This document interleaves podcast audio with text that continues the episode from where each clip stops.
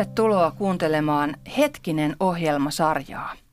Ohjelman nimi tulee samannimisestä Raamatunlukijan liiton julkaisemasta raamatunlukuoppaasta Hetkinen raamatun lukemiseen.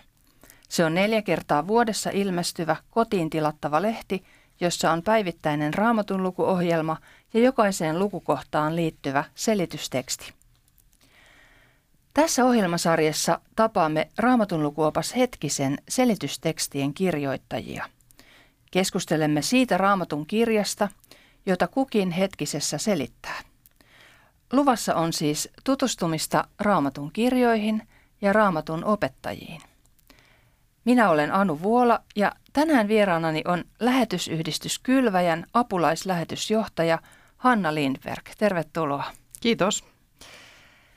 Hanna, kirjoitit Raamatun lukuopas hetkiseen selitystekstejä apostolien tekoihin. Tässä kirjassa kerrotaan monista apostoli Paavalin matkoista. Miksi hän oli niin innokas matkustamaan? Hyvä kysymys. Varmaan kertoo hänen luonteestaan. Ehkä hän oli vähän levoton sielu ja matkustaminen aina avartaa.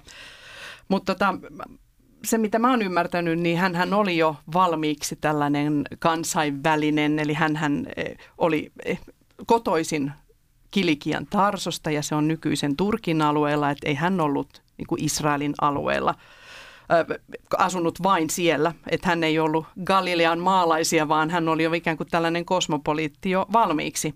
Ja juutalainen maailmahan oli jo silloin tällainen, kun ihmisiä oli a, la, la, siirtynyt ja levinnyt laajalle alueelle, niin yhteyksiä oli jo olemassa. Että vaikka ei ollut sähköisiä yhteydenpitovälineitä, niin kyllähän siellä liikuttiin jo silloin, kauppa kävi ja, ja ihmiset kulki. Ja se, myös Jeesuksen selkeä käsky alkaen Jerusalemista ja maailman ääriin asti. Et sen ajan tunnettu maailma oli ikään kuin ne, ne rajat Jeesuksen ohjeen mukaan. Ja kyllä jotenkin Paavalista tulee semmoinen tuntu, että hänellä ei ollut vaihtoehtoa ja se tehtävä ja se ennen kaikkea se sanoma oli niin, kuin niin keskeinen ja mullistava ja tärkeä, joten se piti saattaa kaikkien ihmisten ulottuville. Ja hän oli valmis näkemään sen takia vaivaa hän, hän oli valmis istumaan vankilassa tai olemaan haaksirikko, rikon, kohtaamaan haaksirikkoja ja niin kuin hikoilemaan ja kävelemään sandaalinsa puhki. Et evankeliumi oli sen ja Jeesus sen arvoinen ja sai hänet liikkeelle. Näin mä sen ajattelen. Hmm. Äh, millaisia matkoja olet itse tehnyt lähetystyön takia?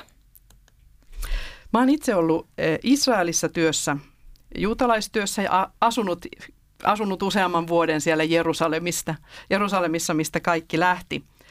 E, ja Israel on maana tullut tutuksi. Itse asiassa vasta nyt tämän koronakeväänkin aikana on tullut harrastettua tätä kotimaan matkailua enemmän ja vähän tutustuttua ihan lähialueisiin ja suomalaiseen luontoon. Mutta Israel on tullut sillä tutuksi ja lähi alueella on asunut vähän muutenkin siellä esimerkiksi Turkissa – olin, olin jonkin aikaa.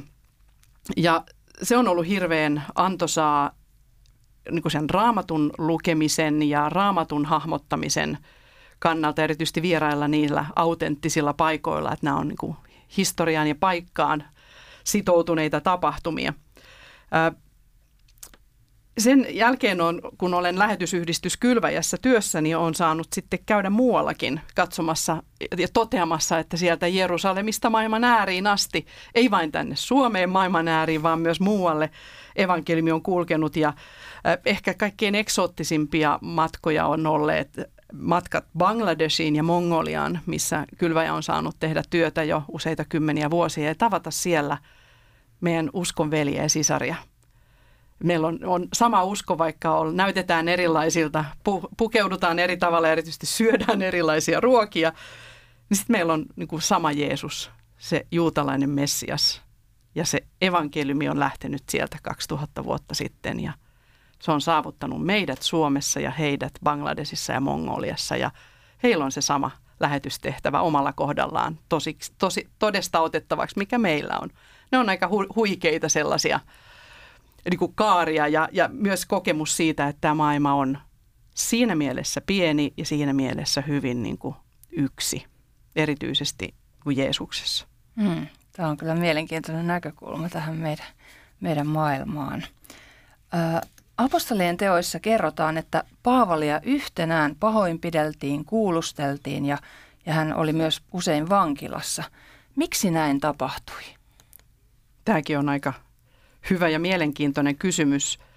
Mä ajattelen, että siihen aikaan varmaan niin kuin oike, oikeuskäsitys ja suhde väkivaltaan tai kärsimykseen oli aika erilainen. Eli oli kuoleman rangaistusta ja se on niin kuin, suhtauduttiin siihen hyvin eri tavalla kuin nykyään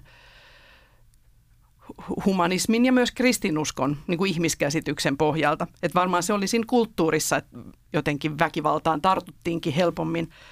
Mutta myös se Paavalin niin kuin, se sanoman niin kuin ehdottomuus varmasti herätti sellaisia voimakkaita reaktioita. Sitä mun mielestä apostolien teot on täynnä. Oli niitä, jotka halusi kuulla lisää, jotka liittyy siihen, kerro meille lisää. Niin kuin tunnisti siitä. Pyhä henki varmasti puhu. Ja sitten oli niitä, jotka olivat niin kuin aivan raivoissaan. Ja vähän sama, samahan oli Jeesuksen kohdalla. Et ihan sam, samaa, niin kuin, samoja reaktioita. Että se viesti, evankeliumi oli niin, niin kuin, siinä mielessä mustavalkoinen, että se jako, että sä et voi olla niin kuin, suhtautua hailakasti tai välinpitämättömästi siihen. Ja näinhän se on nykypäivänäkin. Senhän tähden kristittyjä vainotaan. Voi olla, että Paavalilla oli jotain, äm, mitäs mä sanoisin, sosiaalista kömpelyyttä tai että hän on ollut vähän turhankin suorasukainen. En tiedä, näitä arvioita on aina, aina tehty. Mutta hän ei myöskään niin väistellyt niitä tilanteita, että hän oli valmis kärsimään tarvittaessa evankeliumin tähden. En mä ajattele, että hän nyt oli sen tyyppinen, että hän hakeutui niihin varsinaisesti, mutta ei niin kuin ensisijaisesti suojellut itseään. Ja on mielenkiintoisia tilanteita, joskushan hänet muut hoiti turvaan ja kaikkia yö, yön pimeydessä häntä vietiin paikkaan ja toiseen ja välillä pyhä henki käski olla menemättä jonnekin ja hän kuitenkin meni. että se oli niin kuin tilanteen mukaan sitten toimittiin. Mm. Joskus Paavali sitten selvisi kuitenkin näistä vaikeista tilanteista helpommalla siksi, että oli Rooman kansalainen. Onko lähetystyöntekijän kansalaisuudella nykyään merkitystä mielestäsi? Ja jos on, niin millä tavalla? No kyllä mä oon itse ollut muutamassa tilanteessa, itse asiassa parissakin maassa, jossa kun näytät Suomen passin, niin sä pääset niin kuin välittömästi, kun sulta ei kysytä mitään. Ja sitten jonkun muun kansala- maan kansalainen, hänen passinsa, hänet pysäytetään, viedään sivuun, tarkastetaan tai matka ei enää jatku. Ne on aika, ne on niin kuin aika semmoisia huik- huikeita tilanteita. Ja se liittyy myös tähän pakolaisuustilanteeseen ja että mun mielestä se on valtava etuoikeus, että meillä on ja myös semmoinen niin vastuu, että esimerkiksi suomalaisina meillä on tämmöinen kansallinen maine ja mahdollisuus mennä ensinnäkin turvallisesti ja myös niin kuin päästä eri tilanteisiin. Ja tätä, tätä mietin myös semmoisissa tilanteissa, kun on äm, esimerkiksi amerikkalaisiin USA-passin omaaviin on kohdistunut tiettyä uhkaa tai muistan nämä sarjakuva kohut, mitä syntyi joitakin vuosia sitten, miten oli Jerusalemin tietyn kaupungin osan maahan oli piirretty Tanskan lippu ja ihmiset kävelivät siitä yli, eli tällainen niin kuin mielenosoituksellinen häpäisy. Eli kyllä näillä on tiettyjä voimakkaita viestejä, vaikkei ne niin kuin henkilökohtaisesti tietysti, nouse henkilökohtaisesti yhdestä ihmisestä. Ää, toki tietysti tämä toimii joskus meitä vastaan, että se, että me olemme valkoisia eurooppalaisia kristittyjä, niin se on uhka tai se on riski joissakin kulttuureissa. Onneksi Jumala on kutsunut kaikki lähetystyöhön ja oma, todistamaan evankeliumista ja me, me, meidän tehtävä on sitten hakea se paikka, missä me voidaan palvella ja käyttää niitä meidän ominaisuuksia tai sitä meidän passia Jumalan valtakunnan parhaaksi. Hmm. Kyllä. Paavali, jos taas palataan Paavaliin, niin hänen haaveensa oli, oli selkeästi päästä Roomaan, silloiseen maailmanvallan keskukseen, kertomaan evankeliumia. Mikä sinun mielestäsi, Hanna, olisi sellainen nykymaailman keskus, jonne evankeliumi kannattaisi viedä aivan erityisellä satsauksella? Mä ajattelin, että Paavalin periaate niin mennä huipulle ja hakea sitä vaikuttavuutta on, on niin kuin hirveän tärkeä, eikä me saataisiin unohtaa sitä. Samalla kun me ollaan, niin kuin Jumala oli aina kiinnostunut, Jeesus ja yhtä lailla Paava oli kiinnostuneita yhdestä ihmisestä. Ei haettu vaan massoja, vaan kohdattiin se yksi ihminen. Samalla ajatellaan, haetaan sitä vaikuttavuutta monen ihmisen parhaaksi. Et, et, semmoinen niin vaatimattomuus väärissä tilanteissa ei, ei ole välttämättä viisautta tai oikea tapa ajatella. Ja siinä mielessä tällaisen niin kuin strategisten henkilöiden tunnistaminen, on ne sitten Rooman keisari tai jonkun nykyisen maailman vallan tai supervallan hallitsija tai, tai hänen joukoissaan joku poliittinen vaikutusvaltainen ihminen. Mutta niiden niin kuin tunnistaminen, rukous ja jos Jumala avaa sinne yhteyksiä, niin niiden sitten hyödyntäminen. Näitähän juttuja välillä kuulee, miten huikeasti on yksittäiset kristityt päässeet puhumaan jonkun val- valtionjohtajan kanssa. Ja mitä niistä sitten seuraa tai tapahtuu, niin se on tietysti, aina, aina me ei nähdä tai kuulla niitä sitten julkisesti. Mutta mä ajattelen, että nykyään myös tämä niin kuin internet ja media yleensä välineenä on sellainen, missä evankeliumin pitäisi olla ja meidän niin laajalla rintamalla ja, ja niin kuin iso, isoilla resursseilla pitäisi olla siellä, koska siellä on koko maailma, tai ainakin yli puolet maailmasta, jos näin sanotaan. Että jos, jos halutaan tavo- kun halutaan tavoittaa ihmisiä ja halutaan, ää, halutaan viedä evankeliumi ihmisille, niin kaikki ne välineet median kautta, niin siellä kristillisen todistuksen tuominen äm, ihmisten ulottuville ja ihmisten kohtaaminen, se on varmaan se nykyajan tietynlainen vallankeskus. Ehkä ei ole yhtä paikkaa, vaan on – netin, netin ja internetin kautta niin useita kanavia. Mutta mm. siellä meidän pitäisi olla, missä ihmisetkin on. Joo, toi on, toi on varmasti aivan totta. Paavali opasti uusia seurakuntia ja niiden nuoria kristittyjä kirjeissään, joita meillä on Uudessa testamentissa luettavana useitakin. Näissä kirjeissä rohkaistaan paitsi säilyttämään oma usko Jeesukseen, myös levittämään evankeliumia muille. Eli jatkamaan sitä työtä, josta apostolien teoissa kerrotaan. Millä tavalla sinä, Hanna, rohkaisisit kristittyjä lähtemään mukaan lähetystyöhön? No ensinnäkin niin kuin ottamaan se kutsu ja tehtävä omalla kohdalla tosissaan ja vakavasti. Se on annettu kaikille.